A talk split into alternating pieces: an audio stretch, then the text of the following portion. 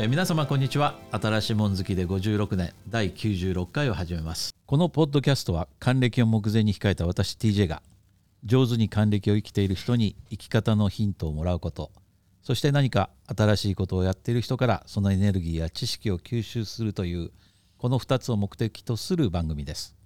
はい。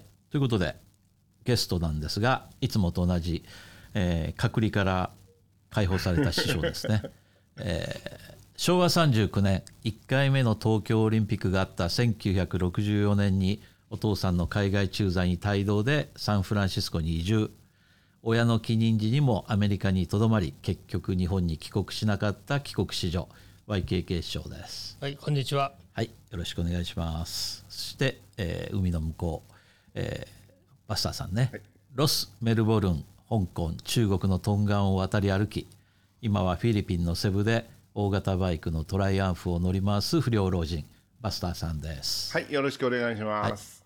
よろしくお願いします。えーということで、さ近況報告、バスターさん何かありますか、あのー、12日ぐらい、なんか体調が極端に悪くてですね、あの、えーか自己隔離、美容師でしてました。あのー多分ね、4回目、4回目ってのおかしいけど、僕は1回目ジョンソンジョンソンを打って、で、2回目が、あの、ファイザーで、3回目もファイザーだったんですけど、あのその3回目のブースターショット終わって、えー、3日か4日ぐらい経った時に、すごいあの、エアコンの効きすぎるレストランに行ったんですよね。で、それが引き金になったんだと思うけど、なんか熱が出たんです。で、熱が出おて、ーうん。で、熱が出て39度まで上がって、あ、これは、あの、要するにその副反応、遅めの副反応か、あるいは、もうコロナかかったなと思ったんですよ。かかったかな、うん。で、先週そういう話だったもんね。そうそうそうで先週話した時もそういう感じだった。それでもう、その、で、先週、そうそうそう、先週の、あの、木曜日かな？に、えーちょっと回復した、回復した気配があったんだけど、うーん、これ、また喜びさんでまたオートバイに乗って、なんかひっくり返ったりなんかして大変なことになると思って、それで、あの、予備、あの、自主延長 隔離 してですね、日曜日までゆっくりして、で、えー月曜日にはもう完全にもう朝からもうビンビンになって、で、もう、えー嫌がる息子を引き連れてまたオートバイに乗って。で、昨日はあの、娘も、ね、あの、一緒に3人でツーリング行くという、ええそういう、あの、まあ、ほほぼ、日常に戻ったんですねそう、ほぼ日常戻りましたね。うん。いやそれでちょっとびっくりしたのはその、頭が急に短くなっちゃったからあこれこれこれはねあのーえ昨日ほらあの嫁さんがこうあの嫁さんがあの SM っていうところに映画を見に行ったんですよ。であの僕は。嫁さんが SM って言って日本の人聞いたらびっくりするからあのねシューマートっていうあのスーパーマーケットにあるその、えー映画館があるんですけど。夜のプレイじゃない夜のプレイじゃない。でそこにあの娘連れてタガログ語の映画を見に行ったんですよ。おおでこれはあのマルコスサイドから見た、えーま、あの要するにその、えーコリアキノがあの、えー政権を取った時の本当の話は実はこうなんだっていう復讐劇みたいなのをね、でであのボンボン・マルコスがあの勝ち取った今、それは映画がリリースされたわけなんですけど、そこに見に行ったんですけど、僕もカルロスも、まああんまり見見てもタガログ語の映画だからわかんないから、あの、やめとこうって言って、それで、あの、じゃあ奴らが映画見てる間に、じゃあた久しぶりに散髪に行くかって言って、息子と一緒に散髪行ってきたんですね。で、その時に、あの、短くしてくださいって言って、この間、きょあの、この間はあの、10ミリだったんですけど、今度は6ミリにまで。だからすごいね。この間はあ6ミリ？うん、10ミリあったんですけど、今回6ミリにしたんですけど、さらになんか6ミリってじゃないね、これ、もうちょっと短い感じですね。か。いやまあうん、6ミリって言えば6ミリかもしれ6ミリぐらない。いその2ミリ3ミリよりは絶対長いっていうのは分かる、でもで短いから。で、これをやって、その、えーこれね、何がいいかってね、あのーうん。シャワー浴びた後で、頭洗うでしょ？頭洗ってシャワー浴びて、あのバスタオルで拭くでしょ？瞬間的に乾くんですよね、そりゃそうだ。そう。いいね。シャンプーもほとんどいらない。いつもあの2回ぐらいピュンピュンって出さないと髪の毛が長いと洗えないんですけどこれだったら半分で済むつまりシャンプーなんてしないでいいんじゃないの？それ。する必要あんの？いやそれはやっぱり多少はあの油がここら辺にたまるからあのテカテカしちゃうんですね。だから油をこう抑えるためにやっぱりこうあのなるほど。食べ食い物が脂っこいねまだね。だからあのシャンプーでよく洗っとかないと。ねということで。そんな近況です。師匠は何かありましたか、うん、まあねこの年齢になると話すことはあの体の調子が悪い。あそうだよね。うん。そういうことしかないんだけど 僕もねあの隔離疲れかねなんだか知らないけどこうまずねこの首と肩がねものすごく痛くなっちゃって最初この寝違いかと思寝違えたのかと思ったんだけどどうもそうでもなさそうでともかくすごい痛いでそのうち今度お腹がこう張ってきちゃってね、このあの忘れた頃このこれなるんですよ、お腹が張っちゃうのが。でもう苦しくてしょうがなくてね丸一日絶食してでやっと昨日あたりからねあのガスもこう引いちゃって正常に戻って今日からはもう大丈夫ですね。ほんであとハリーさんに2回行ってうん。でハリー打ってもらったらだいぶ良くなりましたね。でほぼ全面回復ですね、うん。ということでまあいろいろ体の故障がありますね。まあね、うん。いやだけどまあ、ほら、年取るとうん。仕方ないよ、し先週ね、たくさんあの有名な方が亡くなったでしょあのいいろんなあの各界の方が亡くなって、あのオリビア・ニュートン・ジョンが死んじゃったでしょ？それから、あのえーまあ、ご存知かどうかわからないけどあの次元大介やあのの声優さんがあのお亡くなりになったとか、まあ、そのこ他の人すごいね、うん。89歳とか言ってるそうそうそうそう。それまで声やってるってすごくない？かっこいいよねあの人ね次元大介ね、かっこいい、実際にかっこいいね。うん。でなんかその他にもなんか、えー作曲家の方がちょちょっと名前忘れ三たけど宅三宅一生三が亡くなった三宅一生がし亡くなってねそうそうそう、から柴田陽子さんが亡くなってお琴の引き取り手がいないとかさなんかそういうそのショックな俺ちょっとさショックだよな。あの島田陽子さん？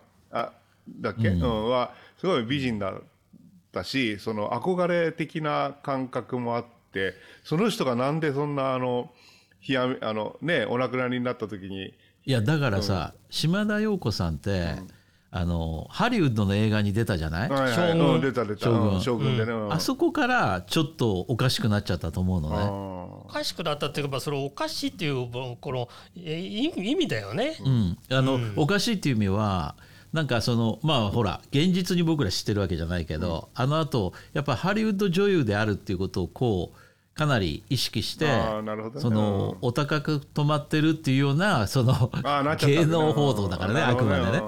そういうのを見てそれでいろんな人がこう離れてっちゃったのそのだってさそれまではもっとカジュアルなドラマにも出てたわけじゃない、ところがああいうすごいハリウッド映画に出ちゃうと それから以降そのあんまり安っぽいテレビドラマとかに出にくいよね。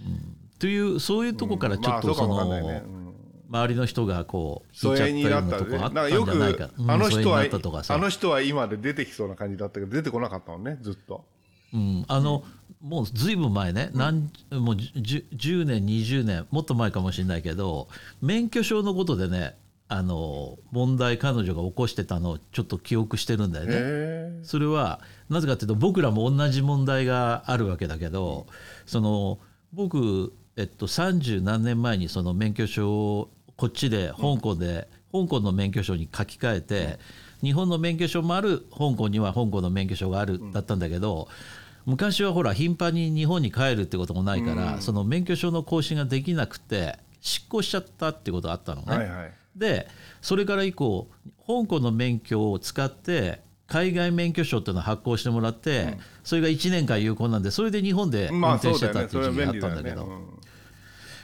島田陽子さんもなぜか知らないけどそういうことをやってたと。で日本にほぼ住んでるのにそんなことしてるってなんかこういろいろこうなんかちょっとやられてるようなことを見た記憶があるのね。そういう時にあこの人ってちょっとあのなんていうかあんまり普通の生活に馴染みにくい人なんだろうなって僕は勝手にそういうふうに思った記憶があるのでそれもう何十年も前の話だけど。ちょっと寂しい人なんじゃないのってその時にちょっと思ったのね。だって普通だったらさしあの旦那がいて子供がいてとかさ、うんまああるいはその周りに友達がいてパートナーがいていろんな人がいたらそういうことにはなりにくいように思うんだよね。そうだね。うん。まあそんなことをちょっと思った記憶がちょっと蘇ってきた今回その寂しいそのなんていうの？うん結末ね死を迎えてるっていうことを見てねそんなことをちょっと思い出しちゃったけどね。いやうー、困るね。嫌だね。ちょっと、その、式が近いっていうのを感じるよね。こう、あの、年齢が近い人がどんどんいっちゃうとね。そうだね、うん本当にあこれはももうそろそろ来るなって。それで、あの、師匠がさ、いや明日70、は明日75は過ぎたら、どのこうのどのこうのって。僕、来年、今68歳だけど、もうすぐお誕生日で69歳になるでしょ？で来年は70歳になるから、もうその、もうそろそろ、あ、体のここが痛い、あそこが痛い、針のお医者さん、あの、探しとかなきゃいけないかなとかさ、こういろいろ考え。僕なんて70超えたらね、ガタガタガタだよ。本当に土台が崩れたっていう感じ。それあるかもここら中なんかいろいろ。ろ出てきた。来年後期高齢者だからさ。いや俺一番不安な不安なのはさ70歳超えたら70歳超えたらってさ70歳超えてこの間買ったばっかりでオートバイ乗れなくなったらどうしようと思って。ういやもう十分元取ってる、戻ってる？毎日乗ってるから？い。やあれだから毎日乗ってんだよね今ね。うん。あということでこう暗い話題はやめましょう、そうだね。そうそうそう。あの健康の話題しだすとキリがないキリがないキリがないよね。でね、今日今日はね何話すっていうと前回のねその、えー最後にもうそろそろ10分ほどで今日はもう10分ぐらいで終わろうかって言ったそこから話が こう延々となっちゃったんだけど私があのそうケチャップ広東語由来説っていうねこれねあの調べたんですよ実は昨日一生懸命。でねあの 英語のね英語の文献を読んでみますと、その要するに中国の福建省の言葉から来たというふうに記述があったわけ。ね、福建省っていうとあの、まあ、要するに闽南語福建語ですよね。あの方言から言うと。で広東は広東広東語、でどっちかというとちょっと似通ってようで全然違う言葉なんですよ。でだからケチャップっていうチャップね、この言葉を福建語で何とかなんていうのかちょっと身近にその福建人がいないんで聞きよそびれちゃったんだけど、えー勝手に思うとね推測するに福建省と広東省の間に長州っていう地域があるんですよ。うん要するに八家ですよね発。火だよねで長州っていうのは聞いてると広東語に聞こえるし福建語にも聞こえるとそういう福建長州語なんですよね。だからここれ言葉じゃないかなって僕は勝手に思ってそうでしょうという断定をいたします やだからね それ僕それはねあの僕はそれに対して疑義を申し立てたいんだよね。なぜかというとあのケチャップって完全にトマトありきじゃん。うんそうだよね。うん。でその福建由来説見るともっとその魚醤とかね、その魚の汁の魚醤とか、そっちのチャップのことを言ってるように見えるのね。いやでそれでね。あのさ鮭のあのそうなの醤って汁って書いたりしてるわけ。だからもともとは要するに魚、魚介類をの保存調味料的なものだったというふうに記述があるわけ。なんかニョクマムみたいじゃんそよれってね。くマンよくマンベトナムでいうニョよくマンね。うんでもさ我々の言ってるこのケチャップってケチャップとケチャップはさ赤い。関係の経緯だからね。このだからそのケチャップっていう要するにトマト、ん。トマトありきだがよいつ頃あのこの中国の南部で栽培されて開始されたかっていうのをもうちょっと調べないとはっきり分かんないんだけど、確かに。でともかくねであのこの辺にイギリス人が来始めてそれをこうイギリスに持ち帰ったらしいんですよ。要するに調味料みたいなのもの。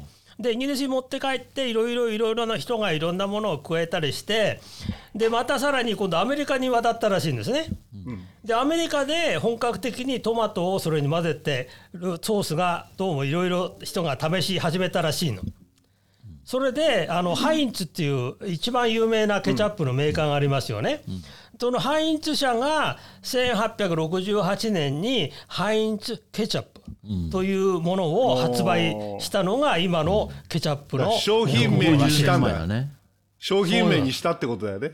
ハインツケチャップハインツ。というあの名前で大々的に売り出してそれが今に続いてるともうこれらしいねだからもともとはあのだからそのトマトというもの自体がここれいつ頃からこの辺で栽培されたかっていうのがまでいかないとそのケチャップっていうのがねよくはっきり分かんないんだけどまあもうどっちにしてもルーツは中国の南部にありと。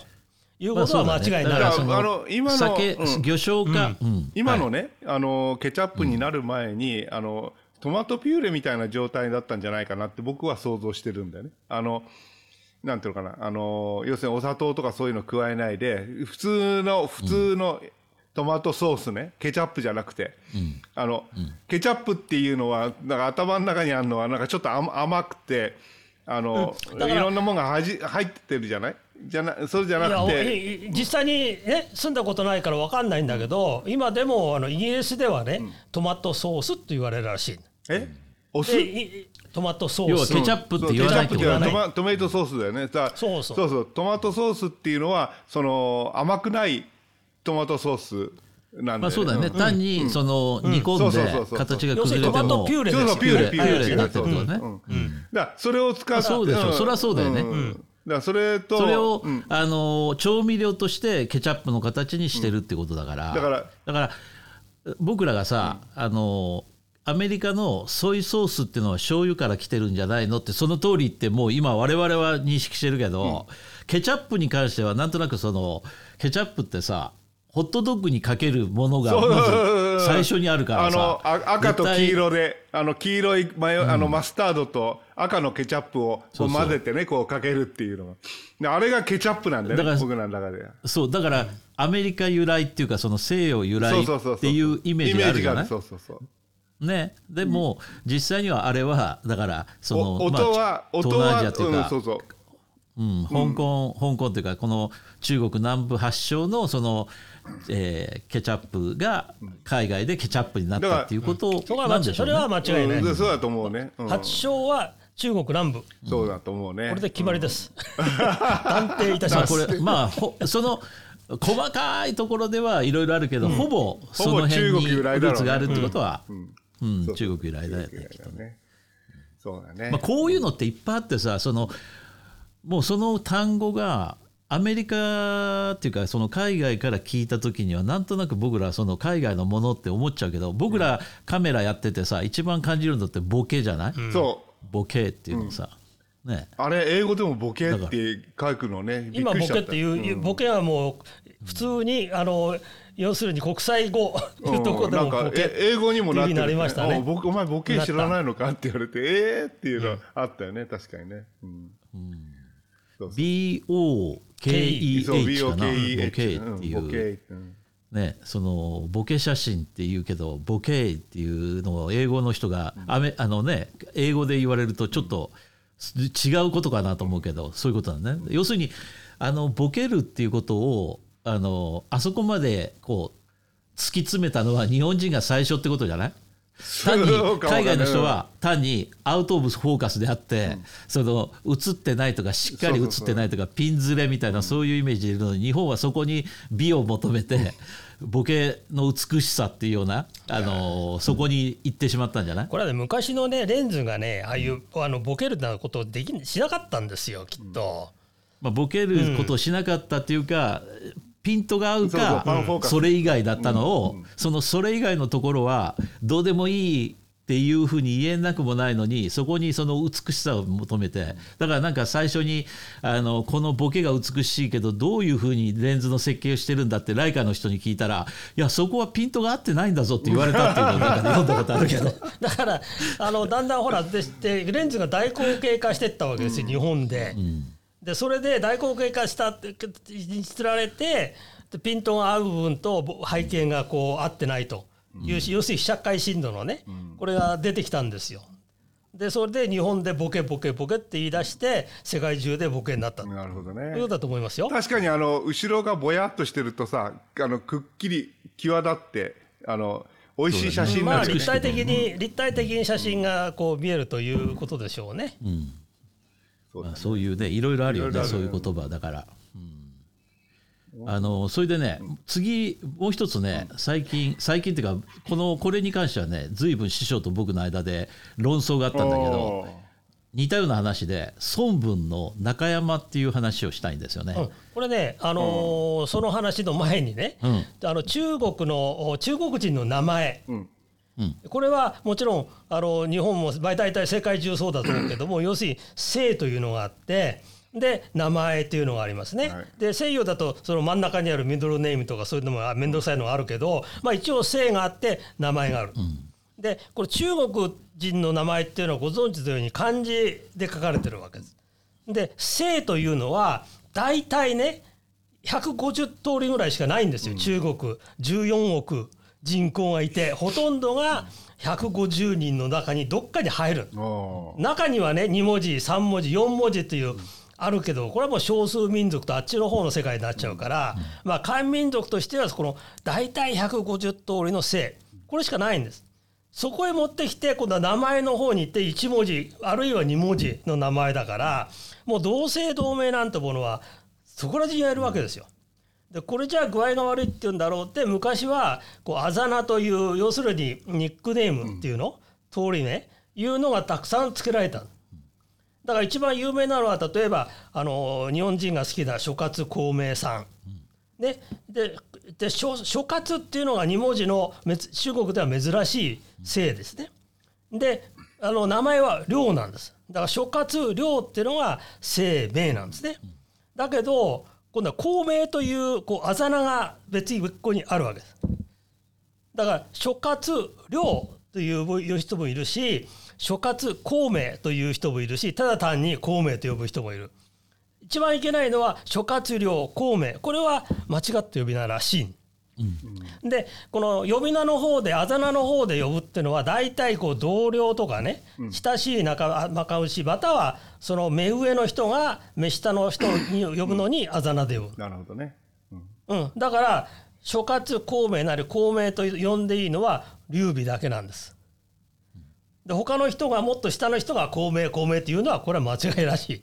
だから諸葛亮または諸葛孔明こういうのが正しいらしいですね。で要するに言言わんとしてることはあざなというのがもう一つ第三の名前として一般的にあったということです。で今の中国はこう正式な文書なんかにこう表記するときにあざ名を書いてはいけないということになってるらしい禁止になったらしい。だから同姓同名というのはたくさんいるわけです。うんだから例えばその一番まあ我々の身近で最近の人で言えば孫文さん。ね、孫文というのは孫が姓で文が名前ですね。で孫文だけどこのあざ名があるわけですこの人も。やっさんという逸脱の逸に先人の先人書く書くんだけど孫やっそんという表記は英語のあの文献にはたくさん出てきます。孫やっそんですね。で孫文さんっていうのはこう辛亥革命の前に要するに清朝に対してこう革命を起こして追われる身だったわけです。で追われてるうちに日本に亡命して日本でいろんなとこに住んで名前を変えて変えたりいろんな人に面倒を見てもらったりして過ごしたわけ。でこの時に住んだのが中山っていう地域だったらしい。いや違う違う違う違う。ちょっと待って。そうじゃないそうじゃない。ちょっとちょっとちょっとちょっとちょっとちょっとちょっと書いてあるのこの間さっきコピーしました。え一番大事なとこだよねそれ。ーうん、ちょっと待って。だからいい加減に言っちゃいといけないから。そこはちょっと違う。えーそう。孫文は日本亡命時代には東京府の日比谷公園付近に住んでいた時期があった。公園の界隈に中山という邸宅があったが孫文はその門の表札の字が気に入り日本滞在中は中山木こりを名乗っていたんだ。そうそう。そういう理由で中山っていうのを使い出したの。そうだから日本にいる時は彼は中山姓を名乗ったんですよね。中山中山さんだったんだ要するに要するになか清朝の追ってから隠れる意味もあったろうし、まあ、日本のいろんな人の庇護を受けながら、こんな私は中山ですというふうに名乗った。でそんでしあの辛亥革命が成功して中国に戻ってから自分でも孫中山孫中山という言葉を言い出した。あそれで中山なんだ俺はあのそうそう。で今で今は中国では孫文って聞いて「え誰？それ?」っていう感じでね。孫中山がもうひもう方が有名になっちゃった。の。いやもう反対に日本人ではね孫中山って誰？それ孫文さんでしょ？ってこうで全然違う。孫文本当の名前だけど中国ではもう一般的に孫中山。あ中で中山に由来があったとばっかり思ってたけど違うんですね。でそれで中国に行って孫中山って言い出して彼は広東省出身だから、でなんか今のはな長山市中山市がありますよね。で中山市もそれにちなんで中山市に改名してるの。ほうで中山市の前は香川県だったの。香山県。香山県？香川県だった。ら香山県。香る、はいはい。あのひょひょん山の県。ちょそう。ヒョンサンヒョンさんの。そういうしあんた、まあ、地名だったのを孫中山にちなんで中山市にした孫中山市にな改名したんです。ほそれで孫文さんっていうのは中華人民共和国も台湾の中華民国もそれぞれの国それぞれの政治の形態が異なるとこがあるけども共通して国府なんですよ。要するに共産党の中華人民共和国の国府でもあり、台湾の中華民国の国府でもある。だからこのチョンサンというこの中山という名前は中国の主だった都市の主だった通りは必ずところには必ずチョンサンルーっていうのがあります。中山路の中山路主だったところにはあります。いやだからねこれね、この話を僕は最初に師匠にしたらね師匠は信じてくれなかったんだそんなバカな話はないって言われて今こんだけ偉そうにあの自分が昔から知ってたように言いそれは俺ますけど10分前に知ったことをあの150年前からそうなんだよ当時君って言えるぐらいのその顔の厚さあるよね、まあ、10分まあ10分前っていうかまあ数ヶ月ぐらいかな。数ぼヶ月。っていうのは、昔よく中国に僕が行ってた時に、もうこの話を僕は何かで読んでたから、中国にいる深センにいるうちのスタッフなんかにいやところでチョンさん中その頃ほら中山で工場あったりして工場にも行ったりしてたから、その中この中山っていうのはそのチョンさんあの孫文の中山っていうのは日本の中山から来てるんだぞって言って、それを知ってる人あるいは信じてくれた人って一人もいなかった。それはあの石投げるよね。余計なこと言うな、んまそんなあのそこまでは言わなかったけどでもまあ心の中ではこいつバカなこと言ってるなぐらいのことだったと思うんですよね。うん、でえーそれをそういうふうに思っててでその香港の人にも何人かに孫文の中山ってこれ日本名があの由来なんだよって言ったら信じてくれなかったんだけどうん。実はその、まあ、師匠もあのずっと信じてくれなかったんだけど師匠を説得するためにまずあのウィキペディアの 日本のウィキペディアを見せた。そしたら師匠が「お？確かにこれはいいあの無視はできないな」って言ってそれで 中国のあのウィキペディアも調べた。ら中国のウィキペディアにも書いてあるんだよ実は。まあだからそれは、間違いありません。いや人間っていうのはさ自分が信じたいこと以外は信じないんだよ、そうだね、うん、だからそういうことだからそのあんまりあのそこら辺はなぜって思う必要ないんだよね。あのそういうことなん。だだからおそらくあの100人のうち99人があの知らないことがあるんじゃないかと思いますよ、本当のことっていうのは、ね。実は、あのそうなんだっていうのはね。だからあとはちゃんとねそうだったっていう正しいことが分かればそれをちゃんと認めることが大事だね。必要ですね。大事ですね。そうそう。ことしないとね。うん。うん。まあ、それにねあのそれに付帯してねいろんなことをね実はあの TJ から教えてもらったんですよ。ちょっと昔。それはあの後編にしましょう。あ後編そそこはね。なるほど。えあのいい時間だったから、はいこれもういい時間。聞いてる人ももう早いね。30分お腹いっぱいになりもう30分あのもう30分じゃあ。後編、はい。じゃあ次別のことは後編で。はい。はい。じゃあじゃあああの前半ここまではい。で。さよなら。はいさよなら